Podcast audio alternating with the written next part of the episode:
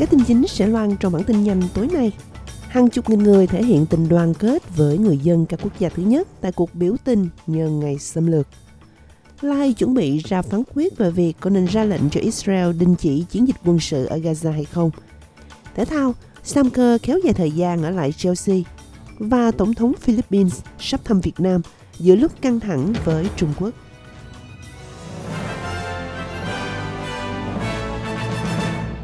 Sau đây là bản tin chi tiết.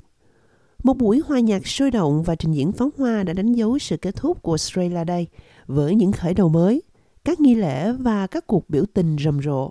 Hàng ngàn người xếp hàng dọc theo bờ biển Sydney để thưởng thức các buổi biểu diễn của những tên tuổi lớn nhất nước Úc, bao gồm Dami Im, Kazay Donovan, Kate Miller và William Patton, thể hiện những tác phẩm kinh điển như một cuốn sách kể về nước Úc. Trong bài phát biểu cuối cùng nhân ngày Australia Day, toàn quyền David Hurley kêu gọi mọi người tập trung vào sự đoàn kết. Trong khi đó, tòa án La Hay sẽ ra phán quyết về việc có nên ra lệnh cho Israel đình chỉ chiến dịch quân sự ở Gaza hay không, khi các quan chức thúc đẩy nỗ lực đàm phán một thỏa thuận mới về lệnh ngừng bắn và thả thêm con tin Israel.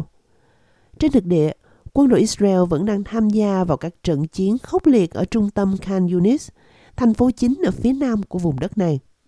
Các quan chức Gaza cho biết các cuộc tấn công của Israel đã giết chết 20 người Palestine đang xếp hàng nhận viện trợ lương thực ở thành phố Gaza, 11 người ở trại tị nạn El Nusrat ở miền trung Gaza và ít nhất 50 người trong 24 giờ trước đó ở Khan Yunis.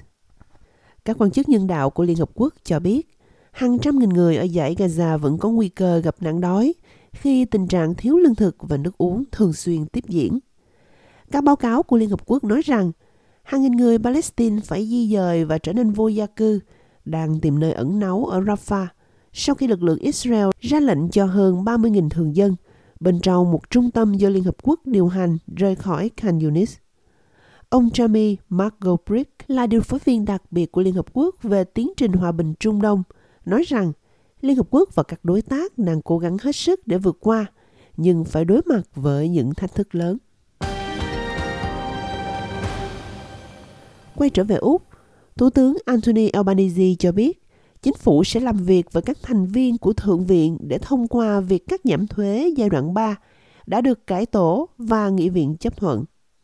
Thủ lĩnh phe đối lập của ông Anthony Albanese là kẻ nói dối. Ông Peter Dutton không cho biết liệu liên đảng có ủng hộ những thay đổi trong quốc hội hay trong cuộc bầu cử tiếp theo hay không. Nếu phản đối, đảng lao động sẽ cần sự ủng hộ của đảng xanh và hai nghị sĩ độc lập lãnh đạo đảng xanh Adam Band đã kêu gọi những thay đổi hơn nữa để bảo đảm những người có thu nhập thấp và trung bình được hỗ trợ tài chính nhiều hơn. Trong khi đó, những người Úc của năm vừa được vinh danh là Georgina Long và Richard Scholar đã kêu gọi cả nước coi trọng vấn đề an toàn dưới ánh nắng mặt trời và ngừng việc nhuộm da rám nắng. Hai bác sĩ đã cống hiến cả cuộc đời mình để chống lại căn bệnh ung thư hắc tố da chết người. Thông qua những đột phá y học của mình, các nhà nghiên cứu được ghi nhận là đã giúp cứu sống hàng nghìn người. Quý thính giả đang nghe bản tin nhanh cùng với Bích Ngọc. Chuyển qua các tin thế giới khác. Người đứng đầu cơ quan nhân quyền của Liên Hợp Quốc đã lên án việc sử dụng khí nitơ để hành quyết một người đàn ông ở Hoa Kỳ, nói rằng phương pháp này giống như tra tấn. Kẻ giết người bị kết án là Kenneth Smith, đã bị hành quyết tại bang Alabama của Hoa Kỳ hôm thứ Năm và là người đầu tiên bị hành quyết bằng khí nitơ. Cao ủy Liên Hợp Quốc về nhân quyền Volker Turk nói rằng án tử hình không phù hợp với quyền căn bản của con người. Tổng thống Nga Vladimir Putin nói rằng một máy bay quân sự của Nga rơi gần biên giới với Ukraine đã bị lực lượng phòng không Ukraine bắn hạ do cố ý hoặc do nhầm lẫn. Moscow cáo buộc Kyiv bắn rơi máy bay ở vùng Belgorod của Nga, giết chết 74 người trên máy bay. Trong đó có 65 binh sĩ Ukraine bị bắt để đổi lấy tù binh chiến tranh Nga. Cáo buộc này không đưa ra bằng chứng.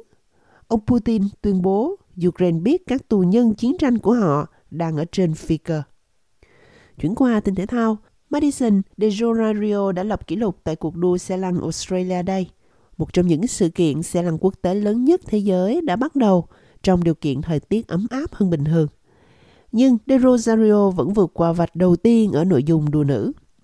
Chuyển qua tin khác, Sam Kerr được cho là đồng ý ký một thỏa thuận mới để kéo dài thời gian thi đấu của cô tại Chelsea.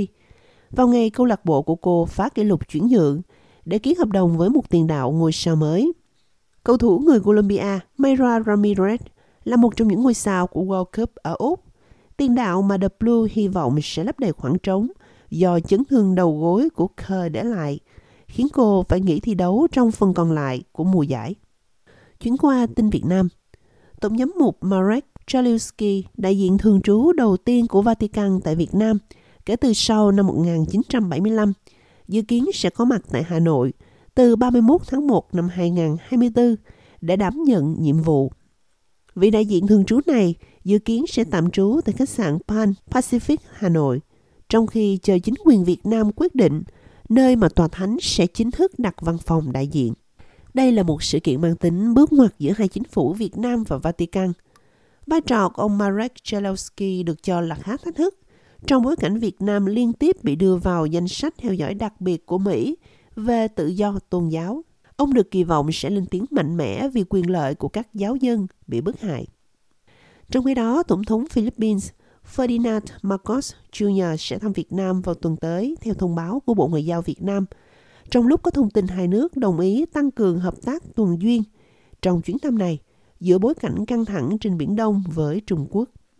Phát ngôn nhân của Bộ Ngoại giao Việt Nam bà Phạm Thu Hằng cho biết ông Marcos cùng với phu nhân sẽ thăm Hà Nội vào hai ngày 29 và 30 tháng 1 theo lời mời của Chủ tịch nước Võ Văn Thưởng.